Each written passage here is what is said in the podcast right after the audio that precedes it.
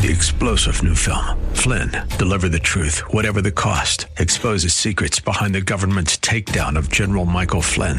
Flynn knew what the intel world had been up to. He ordered the first audit of the use of contractors. This set off alarm bells. He told the truth. He was the most dangerous person for Donald Trump to hire. They had to get rid of Flynn. Flynn, deliver the truth, whatever the cost. Available now. Watch it today. Go to salemnow.com. Salemnow.com. The Bruce Hooley Show podcast is brought to you by HemisphereCoffeeRoasters.com. Creating jobs and restoring dignity one cup at a time. Good coffee doing good. Learn more at HemisphereCoffeeRoasters.com.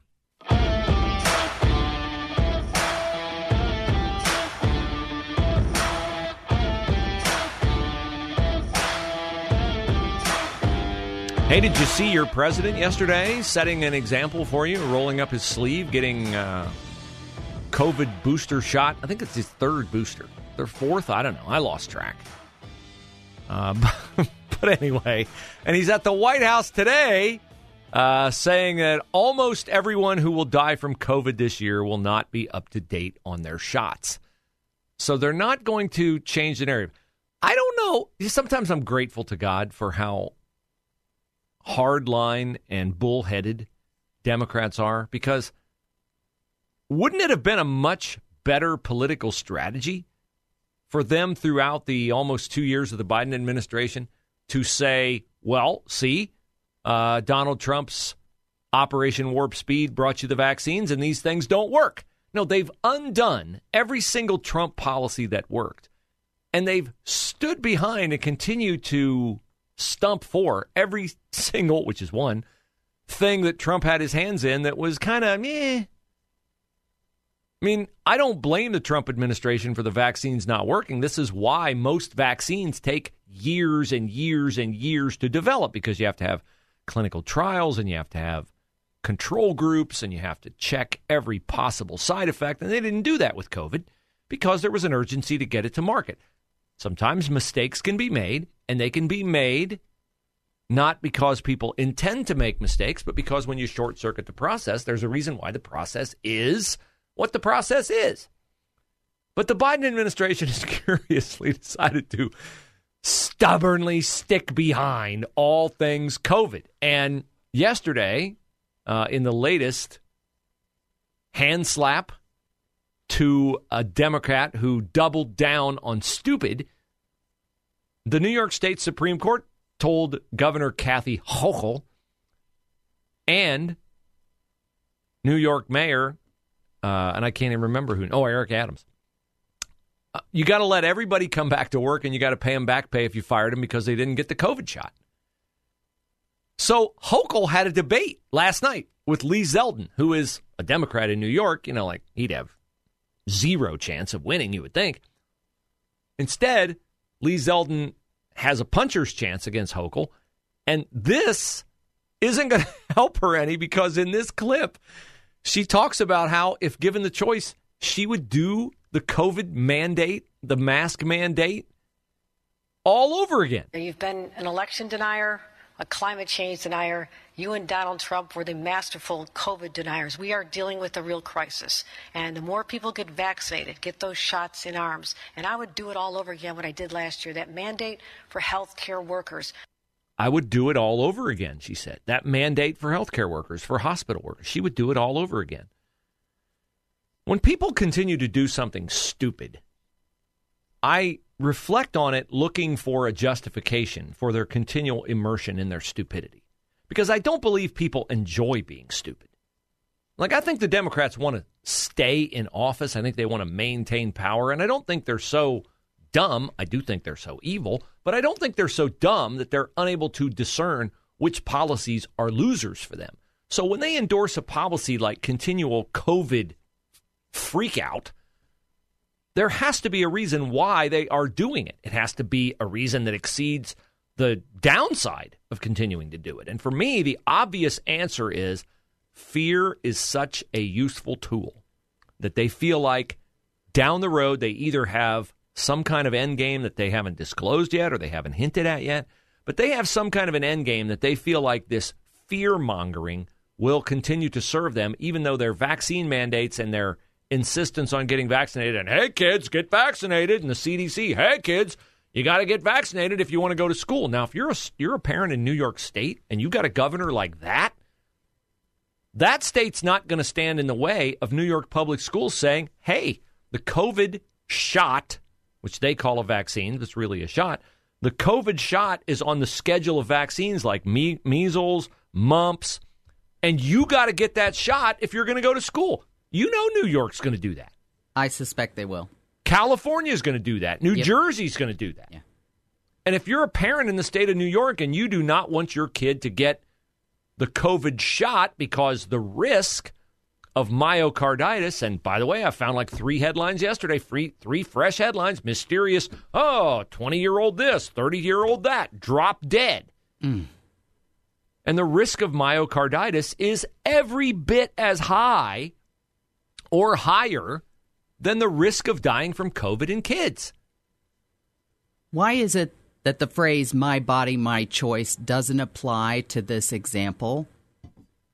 Because that would be a consistent truth position, and that's not a democratic position.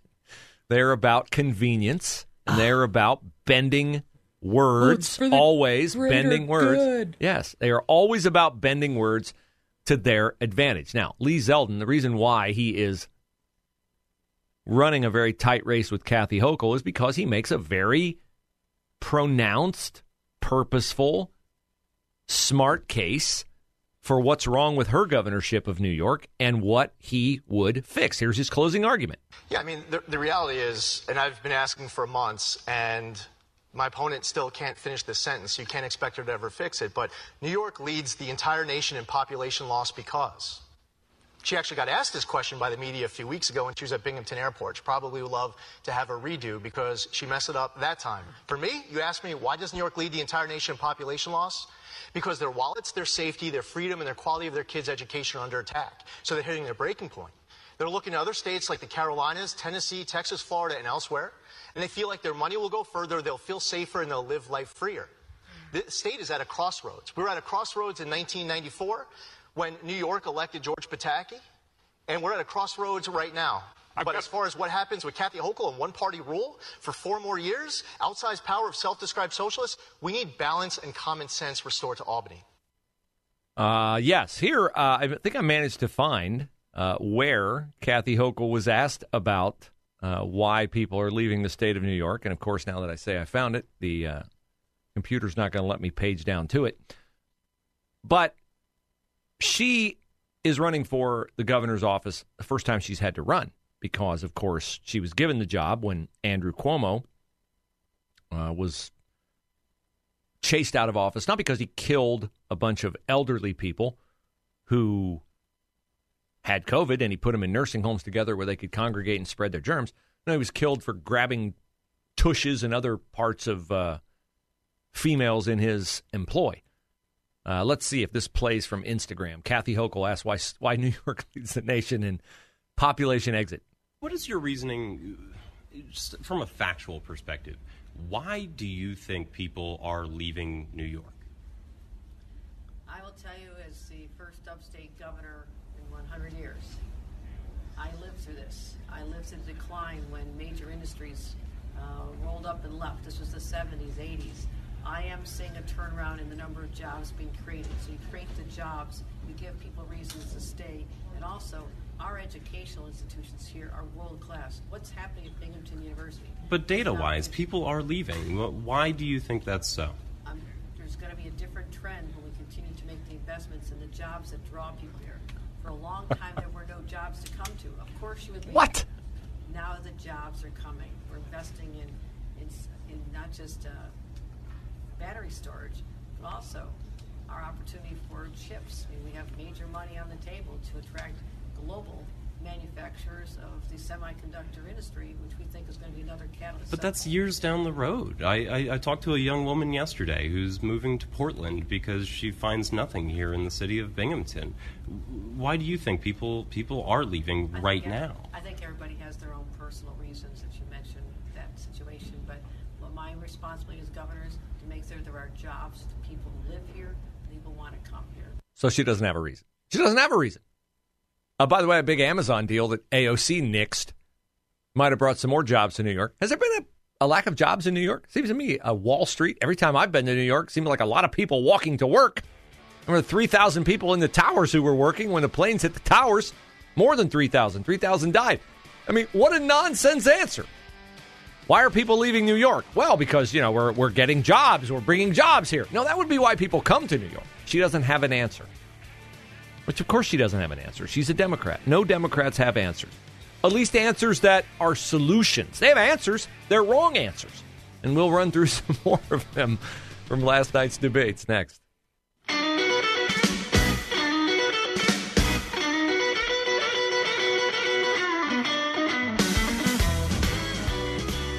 It's a bit of a weird experience when you are uh, browsing the internet doing show prep and break and you see something quoted and you go, that's exactly what I said. And then you look above it and, and it's you they're quoting.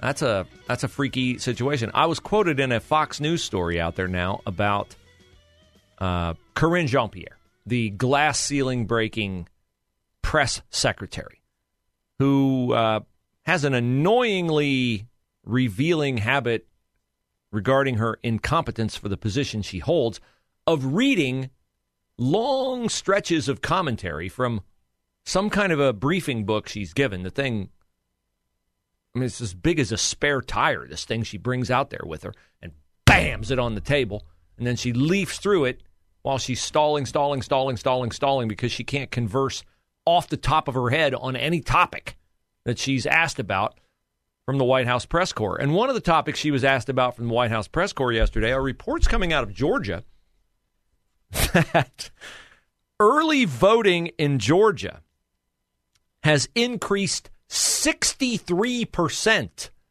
over the 2018 midterm elections. You compare it to the 2018 midterm elections because this is a midterm election. You would not want to compare it to a presidential election, but the 63% increase in voting, early voting in Georgia, means that early voting in Georgia is on par with early voting for a presidential election.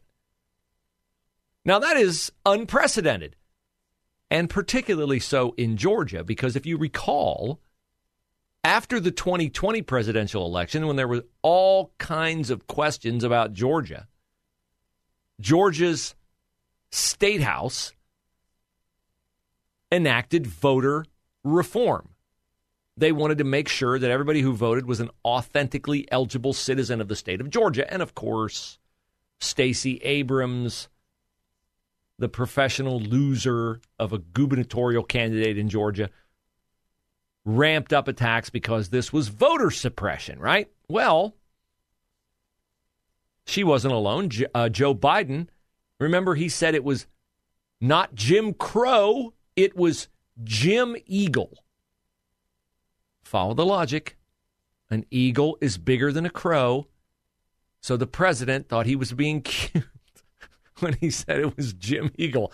And everybody went, yeah, that's a really bad dad joke. And it was.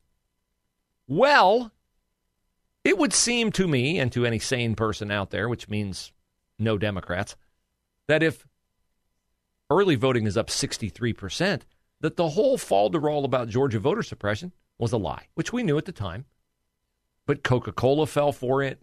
Delta fell for it. Major League Baseball fell for it. Remember, they took the All Star game out of Atlanta. In 2019, they moved it because, oh, it's racist, voter suppression. Well, good for all you minorities in Georgia that you're able to get an ID. I don't even know if you need one, but I'm going to presume you need one. Get an ID and make your way to vote despite the Jim Eagle law that Georgia enacted. So, yesterday at the White House, Karine Jean Pierre, while she wasn't breaking glass ceilings with her gayness and her blackness, was asked a question about hey, voting in Georgia is off the hook, man. And you are the spokesperson for a president who said that the voter ID laws and the voter laws in Georgia were were Jim Eagle. Uh, can you please reconcile that for us ne'er do wells in the press corps. Speaking generally, of course, more broadly, uh, of course, uh, high turnout and voter suppression can take place at the same time. They don't have to be, uh, one doesn't have to happen on its own. They could be happening at the same time. High voter turnout and voter suppression can happen at the same time. Well, uh, by connection, I suppose you can uh, starve to death and be uh, stuffed to the gills at the same time. I guess. I don't know. Uh, you can die from thirst while drowning at the same time. I, I don't know. Voter suppression and high voter turnout would be, to me, incompatible results. Uh, so I tweeted uh, she should stick to what other people write for her to read from her briefing book. That way she can blame others when saying something this stupid. Uh, other response, other responses on Twitter, uh, and this is exactly it. The Federalist David Harsanyi said that the common leftist narrative of voter suppression is unfalsifiable by design. Voter suppression can never be disproven. So you can have record voter turnout, and you can say, yeah, but there would have been more if there hadn't been voter suppression. It is a disprovable lie, a disprovable lie. But of course, yesterday was the day to lie if you were a Democrat. Here is Michigan Governor Gretchen Whitmer. Remember Gretchen Whitmer when she would not let you go down certain aisles in stores? You couldn't buy seeds because if you bought seeds, you might go outside and garden. And if you went outside and gardened, then COVID would proliferate all over Michigan and everyone would drop dead. And she kept the schools closed for two years. Well, in hindsight, Gretchen Whitmer, Whitmer remembers it a little differently. Governor, you've been in office for four years now. Harry Truman said the buck stops at your desk. You've had four years to try to fix education in this state. Why is it not where you would want it to go at least four years ago where you said you wanted to go? We've also had some historic challenges over the last few years, I think, to put it lightly. You know, Mrs. Dixon says that I kept students out longer than any other state. That's just not true. I worked closely with my Republican and Democratic governors, and kids were out for three months. Three months. Three months, she said. They were out for three months. We'll give her the benefit of the doubt. March, April, May 2021. She kept them closed or tried to keep them closed in 2020. She kept them closed in 2021. I mean, she's just a liar. Well, but, but, of course she is. But they were learning online. Yeah, they were learning online. Yeah. According to her. Well, uh, here's uh, Dr. Jha, the White House COVID coordinator, yesterday at the podium. You think uh, Gretchen Whitmer, Kathy Hochul, Andrew Cuomo, Gavin Newsom, uh, Phil Miller, New Jersey. You think all the Democrats kept schools closed? No, no, no, no, no. You remember falsely. I think there are many of us in the public health community who are arguing for in person education as safe, doable, really useful for children. Um, there is not one single view, but I think there is no question about it. Uh, many of us believed from relatively early in the pandemic that um, that it was really important for kids to have in-person education. He wasn't speaking at the time. It was Fauci that was yeah. the mouthpiece I at mean, the time. He believed it. He was locked in a cave, so he couldn't yeah, get out. He believed right. it. Rochelle Walensky gotcha. believed it. Francis Collins believed it. Peter wow. Daszak believed it. Randi Weingarten believed it. All they all say you know, we all believed it. We didn't advocate for it. See, this is the way they lie. Oh, we believed it. We knew. We knew in person education would be better. We always believed it. Did you execute it? Did you fight for it? Did you advocate for it? Did you cheerlead for it? Well, no, we didn't. Quite the contrary. We kept kids locked up at home. Unbelievable. When people lie to you, they reveal their character, or in the case of these people, their lack of character. Three star general Michael J. Flynn, head of the Pentagon Intelligence Agency, knew all the government's dirty secrets. He was one of the most respected generals in the military. Flynn knew what the intel world had been up to, he understood its funding. He ordered the first audit of the use of contractors. This set off alarm bells. The The explosive new documentary, Flynn, Deliver the Truth, Whatever the Cost, uncovers the facts behind this scandal. Flynn told the truth. He was the most dangerous person for Donald Trump to hire. I find out the worst enemy that I'm going to face in my life is right here in America. They took my assessment and they wanted me to change it. And I was like, I'm not changing it. They had to get rid of Flynn with in depth interviews, archival footage, and never before seen personal records of the man behind the headlines. I just felt like I was drowning. Flynn, deliver the truth, whatever the cost. Available now. Watch it today. Go to salemnow.com. Salemnow.com.